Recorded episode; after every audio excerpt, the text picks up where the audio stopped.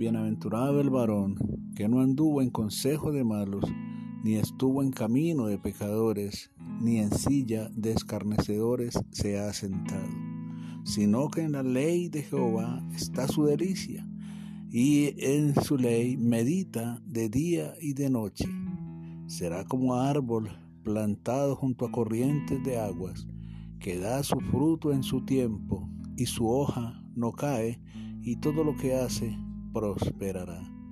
No así los malos, que son como el tamo que arrebata el viento.